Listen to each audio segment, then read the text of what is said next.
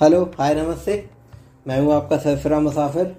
स्वागत है इस पॉडकास्ट के थर्ड एपिसोड में। इस एपिसोड में ना हम लोग बहुत ज़्यादा ज्ञान और नॉलेज के बारे में बात नहीं करने वाले हैं। मैं एक लोकेशन पे गया था बिर बिलिंग्स हिमाचल प्रदेश में है। काफ़ी एक छुपी हुई सी लोकेशन है। आ, मैं वहाँ गया था 2018 में। मैं वहाँ के बारे में बताने वाला बताने वाला हूँ अपनी स्टोरी सुनाने वाला हूँ। और जगह के बारे में ना मैं जिस तरह वहाँ पहुँचा ना वो मेन इंटरेस्टिंग पॉइंट है ओके तो चलिए, शुरू करते हैं। बिर बिलिंग्स मैं आपको बताऊँ, हिमाचल प्रदेश में ना एक छोटा सा टाउन है।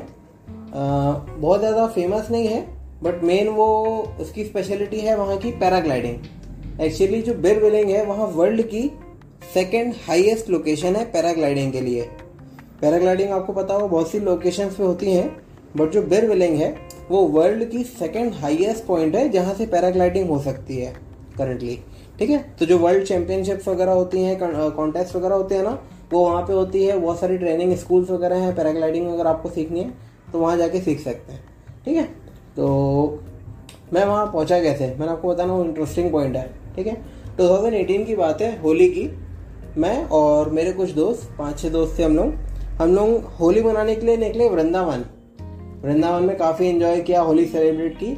और होली के नेक्स्ट डे हम लोग निकले टूवर्ड्स दिल्ली दिल्ली से उनका प्लान था मनाली का बट मुझे थोड़ा एक अलग से कुछ अलग एक्सपीरियंस करना था पैराग्लाइडिंग का थोड़ा सा प्लान था बट डिसाइड नहीं किया था क्या करना है, कैसे करना है। तो दिल्ली से मैं अलग निकल गया। वो निकले बाकी दोस्त मेरे मनाली की तरफ़, चंडीगढ़ के उन्होंने ट्रेन ली। मैं दो बजे बैठा ट्रेन में, जो मुझे लेके गई जलंधर। नौ बजे के आसपास ना मैं जलंधर पहुँचा। अब जलंधर पहुँच तो गया बट ऐसा कि होली का नेक्स्ट डे था तो उस वजह से ना ना मार्केट्स ओपन थे, और ना बहुत ज़्यादा पब्लिक दिख रही थी, बहुत ज़्यादा सन्नाटा टाइप का। चलो, कोई खैर बात नहीं।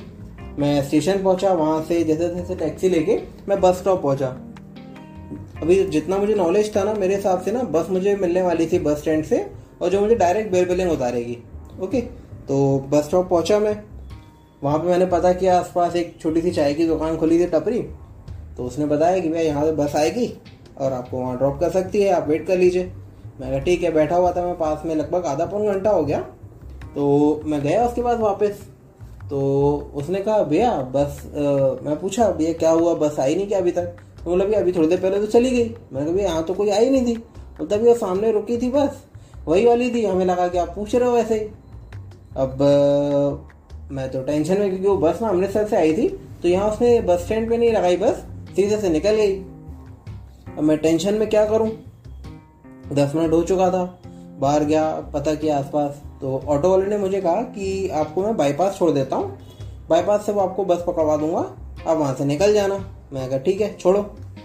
अब तुरंत ऑटो में बैठा, फटाफट निकले, उस समय कुछ सोचने डिसाइड करने का था नहीं, बस निकलना ही था। पहुँचा बाईपास पहुँच गया। अब वो मुझे वहाँ छोड़ के चला गया। वहाँ पता किया मैंने कि बस पहले ही जा चुकी है। अब पहुँच तो गए, अब निकलना है। जैसे तैसे मॉर्निंग का मैंने बेर बिलिंग से लिए ना ऑनलाइन बुकिंग कर दी थी वहाँ होटल में। मॉर्निंग में मुझे पहुँचना ही है। ठीक है, अब बाईपास में खड़ा था। एक आर्मी वाला बंदा खड़ा था। ड्यूटी पे नहीं था बट वो शायद अपने गाँव वगैरह वापस जा रहा था। तो वो मिला, उसने मुझे बहुत अच्छे से ट्रीट किया, बताया क्या कैसा लोकेशंस के वहाँ के बारे में। तो उसने मुझे बताया कि अगर आपको वहाँ जाना है ना तो आप आ, मेरे साथ चलिए। आगे मतलब वो बस के लिए वो भी वेट कर रहे थे। तो एक होशियारपुर करके सिटी है। बोले वहाँ पे आप उतर जाना वहाँ से दूसरी बस आपको मिल जाएगी। मैंने कहा ठीक है। अब बस में मैं बैठ गया एक दूसरी बस आई। उसमें बैठा। वो बस ने मुझे लगभग डेढ़ बजे के आसपास ना एक होशियारपुर करके जगह है पंजाब में। वहाँ उतार दिया। अब उन्होंने कहा कि भैया यहाँ पे और कोई बस आ जाएगी तो आप वहाँ से चले जाना। मैं ठीक है। अब कंडीशन ये बनी, डेढ़ तो डेढ़ दो के आसपास बीच में वहाँ पे बस ने मुझे उतार तो दिया। अब बट टाइम ऐसा था, मैं अनजान, अकेला और होली का नेक्स्ट डे तो ना पब्लिक दिख रही थी, ना थोड़ी वो जो शॉप्स वगैरह ढाबे ओपन रहते हैं, वो भी सारे बंद थे। अब मैं बीच रास्ते में खड़ा हूँ वेट कर रहा हूँ, किसका वेट कर रहा हूँ, मुझे नहीं पता है। बस आने वाली तो उन्होंने कहा कि बस आएगी, वो आपको आगे की तरफ़ लेके जाएगी, कांगड़ा की तरफ़। लगभग आधा घंटा वहाँ अंधेरे में मैंने वेट किया। एक बस आई, उसने कहा कि हम, ठीक है कांगर की तरफ़ जा रहे हैं। अब उसमें चढ़ गया। अब ये वाली जो बस थी ना, हिमाचल रोडवेज़ की सरकारी बस थी, आपने देखा होगा, टूटे से कांच ड्राइवर चला रहा है, और वीडियोस वगैरह में देखते हैं पतले पतले रोडों पे ऐसे बिल्कुल टर्न लेते हैं। अब वैसी बस थी, अब मैं बैठ गया। डर भी लग रहा था। वहाँ इतनी देर खड़ा था अब ठंड यहाँ पे चालू हो गई। ठीक है, कोई बात नहीं। अब, उस बस में मुझे आ रही नींद, बट डर लग रहा था कि मुझे जहाँ उतरना है, अब वहाँ पे पहुँचना भी है। साढ़े तीन, चार बजे के बीच का लगभग टाइम था। कांगड़ा में फिर मैं उतर गया। अब सेम कंडीशन अब मुझे यहाँ पे लग रहा था डर, क्योंकि ना आसपास कुछ बिल्डिंग्स है, ना कुछ है, बिल्कुल सन्नाटा, बिल्कुल खाली उसने बाईपास टाइप का एक लोकेशन था। दो रोड क्रॉस कर रहे थे बट उसने मुझे वहाँ पे उतार दिया। ना कोई शॉप है, ना कुछ है। अब बिल्कुल अंधेरा। अब मैं बहुत मतलब डर रहा था बट अब कुछ कर नहीं सकते थे। अकेले था बैग था मेरे पास और एक मोबाइल हाथ फ़ोन मोबाइल हाथ में एक मोबाइल फ़ोन था। ठीक है भाई अब क्या कर सकते हो? वेट किया उसने कहा बिकॉज़ दूसरी बस यहाँ से आएगी बैजनाथ की तरफ़ वो आपको छोड़ देगी। अब मेरी वहाँ पे मेन सिचुएशन प्रॉब्लम स्टार्ट हुई। अब वहाँ पे ना मैं जिससे भी डिस्कस कर रहा हूँ बस एक दो आई उनसे मैंने पूछा कि मुझे बिर, बिलिंग जाना है। अब वहाँ पे किसी को पता ही नहीं कि बिर बिलिंग यहाँ है कहाँ पे। दो बस आगे चली गई बोलते बिर बिलिंग पता ही नहीं हमें और उस तरफ़ बस नहीं जाती। अब फाइनली एक तीसरी बस आई। आ, उसने मुझे बताया कि भैया यहाँ पे बिर नहीं कहते हैं उसको वहाँ की लोकल लैंग्वेज में बिर बिलिंग को बीड़ कहते हैं। बी आई डी बीड़। अब यही रीजन था कि हो सकता है वो बस वाले जा रहे हो बट उनको पता ही नहीं है बिर बिलिंग्स ठीक है, ये थोड़ा सा कंडक्टर जो था इस बस का, थोड़ा सा होशियार था एडुकेटेड होगा जो भी। उसने मुझे बताया, ऐसा ऐसा गाइड किया, ठीक है बट वो डायरेक्टली वहाँ नहीं जा रहा था। उसने मुझे कहा कि बिरविलिंग से कुछ 20-25 किलोमीटर पहले एक बैजनाथ मंदिर है, काफ़ी फ़ेमस है। वो बस वहाँ तक जा रही थी। अब मुझे उसने कहा कि मैं आपको वहाँ उतार देता हूँ, वहाँ से आपको टैक्सी वगैरह कुछ ना कुछ इजी कन्वीनियंस मिल जाएगा। अब मैं उस बस में भी बैठ गया। तीसरी बस में बैठा, अब उसने मुझे बैजनाथ मंदिर छोड़ दिया। अब मंदिर आने के बाद थोड़ा बहुत वहाँ पब्लिक तो थी बट टैक्सी इजिली मिल नहीं रही थी। फिर वेट किया आधा घंटा, लगभग पाँच बजे के आसपास, पाँच, साढ़े पाँच लगभग हो रहे थे। एक टैक्सी वाला मिला, उसने मुझे कहा कि हाँ ठीक है, चलो, मैं आपको ड्रॉप कर दूँगा। अब ऐसा था, मार्च का टाइम था, साढ़े पाँच के आसपास ना वहाँ थोड़ा थोड़ी बहुत लाइट नहीं आ रही थी। काफ़ी अंधेरा था। अब बैठ तो गया टैक्सी में, साथ में एक और, एक दो शेयरिंग वाले और मिल गए, वो भी शायद उस तरफ़ जा रहे थे रास्ते में। तो मैं उस बस में टैक्सी में बैठा, उसने मुझे ड्रॉप किया बेर विलिंग्स के हॉस्टल जो मैंने बुक किया था हॉस्टल एक हॉस्टल की चेंज है, काफ़ी प्रीमियम काफ़ी अच्छी है। अगर आप सिंगल जाते हो कुछ, है ना, मैं कहता हूँ बिल्कुल हंड्रेड परसेंट आपको ट्राई करना चाहिए, अगर कोई सिंगल ट्रैवल करता है या बाइकर है। ठीक है, अब हॉस्टल में मुझे उसने ड्रॉप कर दिया। हॉस्टल में पहुँचा नॉक कर रहा हूँ, सब कुछ कर रहा हूँ रिसेप्शन तक चला गया। वहाँ कोई आ ही नहीं रहा है, आधा घंटा करीब हो गया वेट कर लिया, कोई आ ही नहीं रहा, सब सो रहे हैं। आई क्या वो होटली पार्टी हो जो भी हो, उस वजह से कोई यहाँ पे था ही नहीं। बहुत देर हो गई, आधा घंटा करीब वेट किया, एक बंदा वहाँ से निकला, नींद से जाग के। उसने मुझे बताया भी ऐसा है रिसेप्शन में भी तो कोई है नहीं। बट उसने मुझे गाइड कर दिया कि यहाँ पे एक है रूम टाइप का शायद ओपन उनका शायद कॉमन होगा। उन्होंने वहाँ पे मुझे करके दे दिया कि आप फ़िलहाल आप यहाँ पे सो जाओ। जब चेक इन का टाइमिंग होगा या जब भी कोई आएगा इधर रिसेप्शन में जॉब वगैरह जो भी बंदा तो आपको दे देगा। मैं ठीक है, अब मैं सो तो गया। अब रात भर सोया नहीं था। एक दिन पहले और होली कर होली खेल के जो इतनी थकान थी ना, मैं सो के उठा हूँ लगभग एक बजे के आसपास। ठीक है, अब क्या कर सकते? नींद आ रही थी। एक बजे मैं उठा। जो मैं बाहर निकला ना उस बिल्डिंग के हॉस्टल के जब मैं बाहर निकला वो टाउन इतना प्यारा, इतना खूबसूरत डिज़ाइन किया हुआ था। मतलब ऐसा लग रहा, लग नहीं रहा था कि नॉर्मल गाँव है। बहुत गाँव टाइप का नहीं था बट वेल प्लान टाउन था। एक तरफ़ पूरे पहाड़, बिल्कुल उसमें ऊपर बर्फ़ जमी हुई है। बहुत प्यारे एक तरफ़ से लग रहे थे। एक तरफ़ प्लेन हट्स टाइप के बने हुए थे। साइड में उनके सब में गार्डन था, एक टेबल लगा हुआ था। काफ़ी रिच और सिविलाइज और एजुकेटेड टाइप के लोग रहते थे। मतलब ऐसा समझ में आ रहा था। बहुत प्यारे तरीके से बना था। दो तीन वहाँ मोनेस्ट्री थी इस टाउन में, जो मतलब जो हॉस्टल जहाँ रुका था ना, काफ़ी थोड़ा सा एक हाइट पे था तो लगभग थोड़ा सा टाउन दिख रहा था। ठीक है तो मैं अब वापस टेरेस पे गया उस बिल्डिंग की। टेरेस पे जाके मैंने देखा, वो जो खूबसूरती वहाँ से दिख रही थी ना, एक तरफ़ तो मैंने आपको बताया पहाड़ थे, आसमान में लोग उड़ रहे हैं पैराग्लाइडिंग कर रहे हैं पैराग्लाइडिंग चल रही थी, बादल थे, एक तरफ़ पूरा टाउन बसा हुआ है मतलब सीधे प्लेन्स हैं, थोड़े बहुत खेत वगैरह टाइप के दिख रहे थे बट uh, जो नज़ारा था ना वहाँ से और जो पीस था उस जगह पे वो मैंने कभी एक्सपीरियंस नहीं किया था। मोनेस्ट्रीज वगैरह मैंने आज तक कभी नहीं देखी थी वो फ़र्स्ट टाइम देख रहा था। ठीक है तो मैं फटाफट एक्साइटेड हो गया फटाफट उठा नहाया धोया लंच करके ना मैं निकला घूमने के लिए। सबसे पहले तो मैं गया एक निगम्या मोनेस्ट्री में।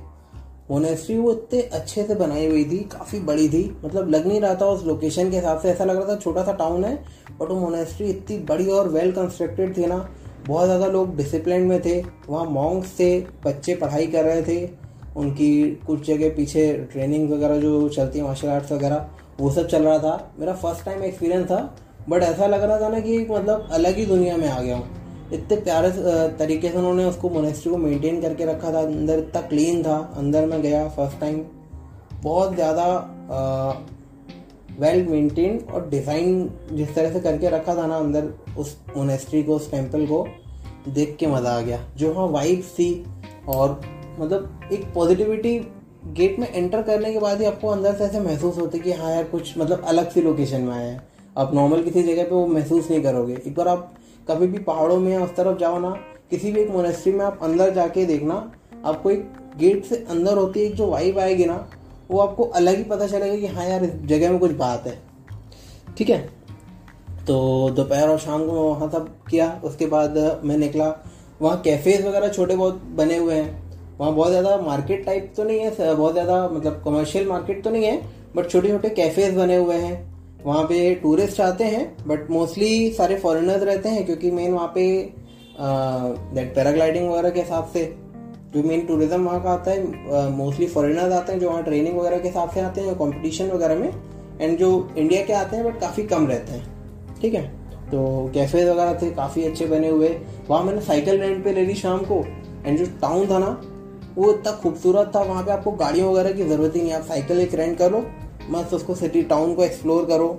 छोटे छोटे बहुत सारे वहाँ पे आपको मैंने बताया कि जो हट्स वगैरह बने हैं कैफेज बने हैं ओपन में एक लॉन टाइप के बने हुए हैं। बहुत प्यारा मज़ा आती है।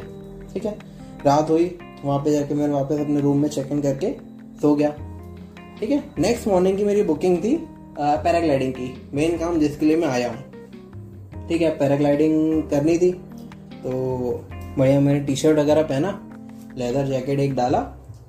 चले। ठीक है? अब बाहर निकला, धूप बहुत ज़्यादा। तो मैंने सोचा है धूप हो रही है, कोई बात नहीं, जैकेट रख देते हैं। तो नॉर्मल में टी शर्ट पहन के निकल गया।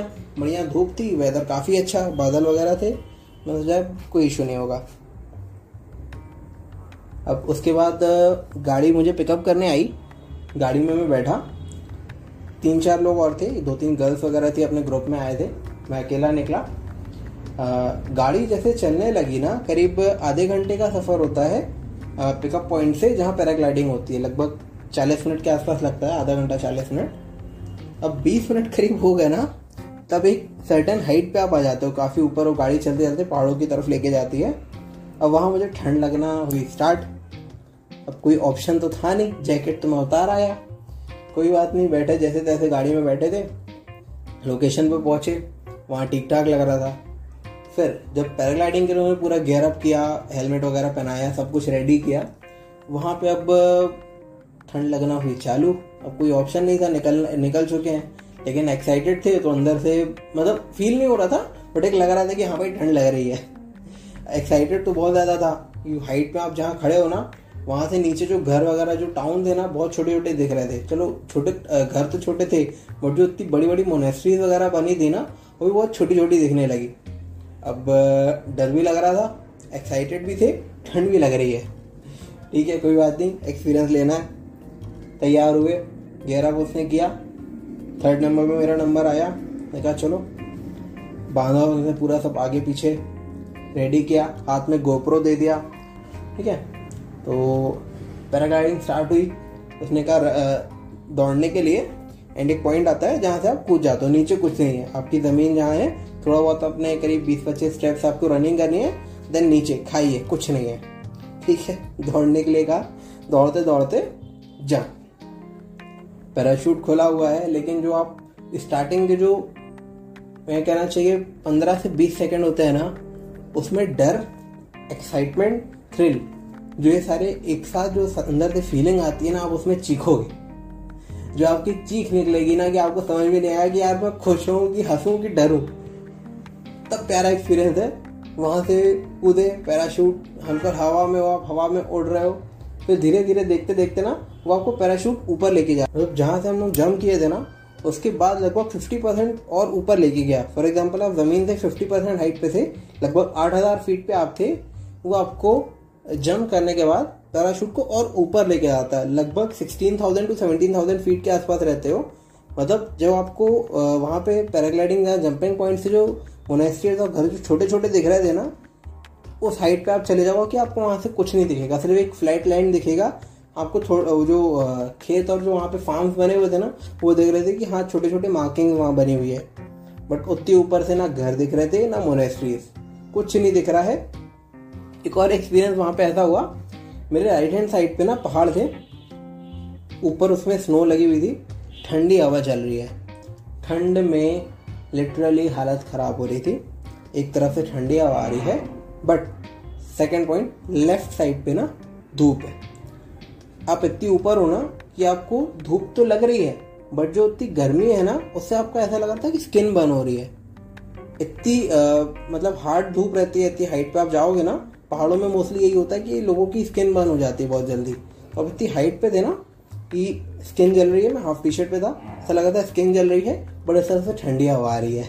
तो दोनों का जो कॉम्बिनेशन था ना, फट भी रही थी बट मज़ा भी आ रहा है। ठीक है जैसे तैसे हमारा पैराग्लाइडिंग करीब 40 से 45 मिनट में हवा में था, उसके बाद लैंडिंग हुई। 10 मिनट वहीं पे कुछ ना करके बस छोड़ दिया। लेट गया, बिल्कुल जहाँ पे लैंडिंग हुई थी। मतलब जो एक्सपीरियंस है मैं करके आया था ना, उसको एब्जॉर्व करने के लिए मुझे लग गया था दस पंद्रह मिनट, बिल्कुल लेटा हुआ था। ऊपर आसमान में देख रहा था, लोग पैराग्लाइडिंग कर रहे हैं, हवा में लोग उड़ रहे हैं। मतलब आउट ऑफ़ द वर्ल्ड वाला एक्सपीरियंस है। मतलब एक बार ज़िंदगी में ना, भले आप डरते हो, भले कुछ भी करते हो ना, हिम्मत करके एक बार पैराग्लाइडिंग करना, मैं बता रहा हूँ, आप रिग्रेट नहीं करोगे। भले मनाली में चले जाओ या कहीं पे भी, एक बार पैराग्लाइडिंग का एक्सपीरियंस ज़रूर लीजिएगा। मैं बता रहा हूँ, सब कुछ वर्थ है ओके ठीक है, उसके बाद ये सब हो गया। शाम को वापस में थोड़ा बहुत एंजॉय किया साइकिल वगैरह लेके थोड़ा बहुत घूमा। देन नेक्स्ट डे मॉर्निंग की ना, मेरी बस थी फ्रॉम बेरबिलिंग टू जलंधर जलंधर के लिए डायरेक्ट वहाँ मैंने पता कर लिया था क्या, कैसा टाइमिंग कितने बजे बस आती है। ठीक है तो बस में बैठना था और मुझे जलंधर ड्रॉप कर दी थी लगभग आठ बजे और दस बजे मेरी जलंधर से ट्रेन थी, जो कि मुझे दिल्ली ड्रॉप कर रही थी। ठीक है तो मैं बस में बैठ गया। कोई बात नहीं। बस में बैठने के बाद किस्मत शायद मेरी उस समय इतनी अच्छी थी। दो घंटे बाद बीच में कहीं पे एक एक्सीडेंट हो गया। एक्सीडेंट हुआ था लैंडस्लाइड हुआ था आइडिया नहीं है बट लगभग दो ढाई घंटे वहाँ बीच में बस रुक गई। अब मेरे को छः बजे के आसपास ये महसूस होने लग गया कि भाई मेरी बस जो वहाँ से जलंधर से आगे ट्रेन है ना, वो छूटने वाली है। ठीक है, अब क्या कर सकते भाई? कैजुअलिटी है, झेलना है। वेट कर रहा था। बस वहाँ से निकली। आठ, साढ़े आठ बजे के आसपास ना, उस बस वाले ने कहीं हाईवे पे, ढाबे पे लगा दी बस कि यार अब इतना लेट हो गए हैं। यहाँ से लोग खाना खा के ना, फिर जाएँगे। लगभग बारह, साढ़े बारह बज जाएगा जलंधर पहुँचते पहुँचते। अब क्या कर सकते हैं? ट्रेन तो छूटने वाली है। कोई यहाँ से आप और कोई लिफ्ट वगैरह लेके और कोई बस चेंज करके भी जाना चाहूँ तो उस टाइम तो पहुँचना पॉसिबल है ही नहीं। ठीक है, क्या कर सकते हैं? खाना ना खा के, लगभग साढ़े ग्यारह, बारह के आसपास बस ने जलंधर में ड्रॉप किया, अब ट्रेन तो मेरी छूट गई। ठीक है, अब फिर वहाँ से दूसरी बस ली, दिल्ली ड्रॉप किया एंड दिल्ली से मैं वापस अपने सिटी जबलपुर आ गया। कहने का मतलब एक्सपीरियंस जो है ना, मैं आपको बता रहा था लास्ट ब्लॉग में, आपको लास्ट पॉडकास्ट में मैंने बताया था कि किसी भी आप खूबसूरत जगह पे जाना चाहते हो ना, थोड़ा बहुत तो झेलना पड़ेगा। ठीक है, ये मेरा एक्सपीरियंस था। मैं बता रहा हूँ मैं ये जो एक्सपीरियंस था ना, इसको मैं लाइफ टाइम कभी नहीं भूलने वाला हूँ। मैं हो सकता है कि इतना टाइम हो गया है, आज रिकॉर्ड कर रहा हूँ, उस बात को पाँच साल हो गए हैं। हो सकता है कि मैं जो उस समय डर था और जो मैंने उस समय एक्सपीरियंस किया, उतने अच्छे से मैं एक्सप्रेस नहीं कर पा रहा हूँ। बट जो अंदर जो अंदर फीलिंग है ना, जो मैंने मतलब जो एक्सपीरियंस किया ना, वो मैं कभी नहीं भूलने वाला हूँ। जिस तरह से रात में मैं वहाँ पे अकेले खड़ा था रोड पे, कोई आस पास नहीं दिख रहा, इंसान क्या, कुत्ता, जानवर, कुछ भी नहीं दिख रहा। है लिटरली हालत ख़राब होती है। अकेले ट्रैवल करने में बहुत मज़ा आता है बट बहुत सी ऐसी चीज़ें होती हैं जो आपको एक्सपीरियंस करनी पड़ती है, जो आपको हर कोई नहीं बता पाएगा। क्योंकि लोग डरते भी हैं ना कि आप कहीं भी कुछ भी, अगर उसमें मानता हूँ कि अगर डेढ़ बजे, दो बजे अगर कोई मुझे रास्ते में कहीं कुछ होता है या कुछ आसपास कोई गलत तरह का इंसान मिलता, कुछ भी हो सकता था बट थोड़ा सा हिम्मत लेके जब आप चलते हो ना तो इन एक्सपीरियंस है ना अंदर आपकी हिम्मत बनती है कि हाँ ठीक है यार, देख लेंगे जो होगा। ट्रैवल करना चाहिए, अकेले या ग्रुप में। अलग अलग आपको एक्सपीरियंस देखने मिलता है अलग अलग सिचुएशंस को हैंडल कैसे करना है, वो देखने मिलता है। आगे आपको लाइफ में ना, ये सब छोटी छोटी चीज़ें तो रहती है ना, आपको पता नहीं चलता बट कहीं ना कहीं बहुत काम आने लगती हैं। आपको रियलाइज़ नहीं होगा बट जब आप ट्रैवलिंग में जिन लोगों से मिलते हो, बहुत बार उनकी स्टोरीज आपके कुछ एक्सपीरियंस ऐसे रहते हैं ना, कि आपको लाइफ में ऐसी जगह पे हेल्प कर जाएँगे, ऐसी जगह पे आपको मोटिवेट कर देंगे ना कि आपको पता नहीं चलेगा कि हाँ उन्होंने आपको लाइफ में आपको क्या एड ऑन दिया है। ठीक है? तो ट्रैवल करते रहिए। बाकी अगर कुछ आपको ट्रैवलिंग में हेल्प लगे या कभी कुछ प्लान करना हो, आप बिल्कुल मुझे कांटेक्ट कर सकते हो। मेरा नाम है Mayank Gautam. Okay thank you bye bye मिलते हैं अगले पॉडकास्ट में।